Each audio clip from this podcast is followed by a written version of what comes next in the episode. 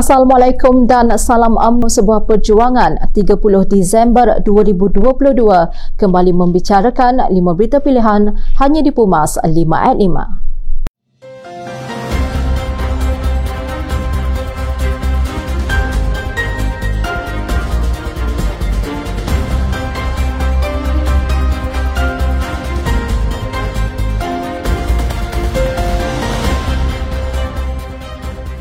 Presiden AMNO yang juga timbalan Perdana Menteri Datuk Dr. Ahmad Zahid Hamidi berkata adalah menjadi tanggungjawab kepada semua lapisan rakyat bagi memastikan kelestarian pembangunan desa dan wilayah terpelihara. Beliau yang juga Menteri Kemajuan Desa dan Wilayah berkata, pembangunan lestari luar bandar di negara ini perlu berlangsung berterusan bagi menunjukkan perubahan dan transformasi kawasan luar bandar ke arah yang lebih maju. Sebagai contoh pembangunan infrastruktur desa termasuk jalan raya, elektrik, telekomunikasi, perumahan, air, kesihatan awam dan sebagainya perlu seiring dan tidak ketinggalan berbanding di kawasan bandar. Menurut beliau, kesemua naratif definisi, preskripsi, deskripsi mengenai ciri pembangunan desa dan wilayah perlu diperhalusi kerana ini akan mempengaruhi wacana dan naratif masyarakat desa.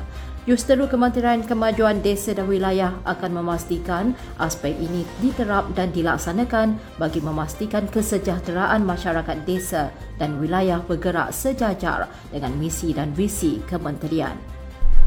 Proses peremajaan yang diharapkan dalam AMNO adalah suntikan semangat golongan muda yang dapat membawa pembaharuan dari segi strategi, ideologi serta pendekatan sekaligus memenuhi generasi masa kini.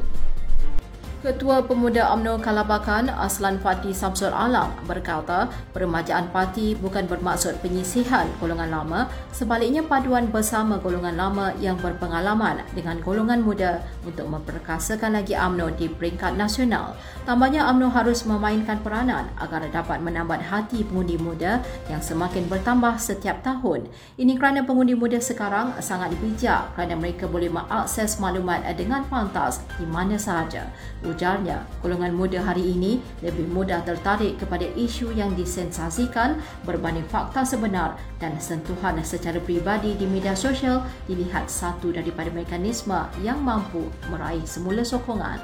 Dua jawatan presiden dan timbalan presiden dicadangkan untuk tidak dipertandingkan bagi mengelakkan mudarat lebih besar berlaku ke atas parti AMNO pasca pemilihan nanti.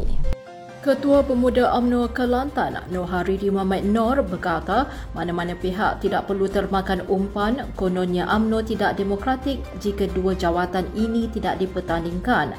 Menurutnya, kepentingan survival UMNO di dalam negara lebih penting daripada memenuhi kehendak pribadi segelintir pemimpin kerana kepentingan orang Melayu hanya dapat diperjuangkan jika UMNO hidup.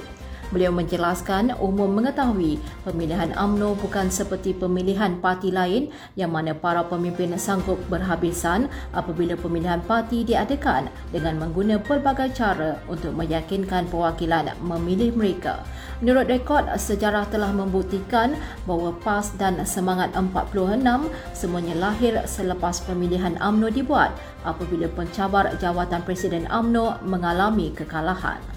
Ketua Pemuda AMNO Negeri Sabah, Dato' Engineer Abdul Aziz Julkarnain berkata, kerajaan perpaduan ini sangat penting untuk rakyat Malaysia kerana pada pilihan raya umum ke-14 yang lalu, negara ini banyak disajikan dengan pertukaran Perdana Menteri dan kerajaan.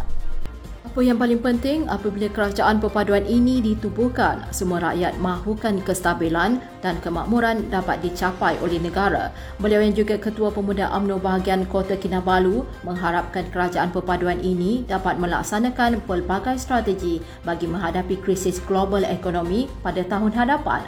Kerajaan perpaduan perlu terus mengekalkan kestabilan politik dan ekonomi agar negara ini terus maju terutamanya dalam menghadapi persekitaran global yang mencabar. Terdahulu, Bank Dunia dan Tabung Keuangan Antarabangsa memberi peringatan bahawa ekonomi global berdepan kemelesetan pada tahun hadapan susulan tindakan Bank Pusat di seluruh dunia secara serentak menaikkan kadar faedah selain pencerobohan Rusia ke atas Ukraine. Ketua UMNO Bahagian Shah Alam, Datuk Azhari Syari berpandangan UMNO dan Barisan Nasional memerlukan satu strategi terbaik bagi memulihkan parti dalam mendepani lanskap politik yang mencabar apatah lagi selepas mengharungi pilihan raya umum ke-15.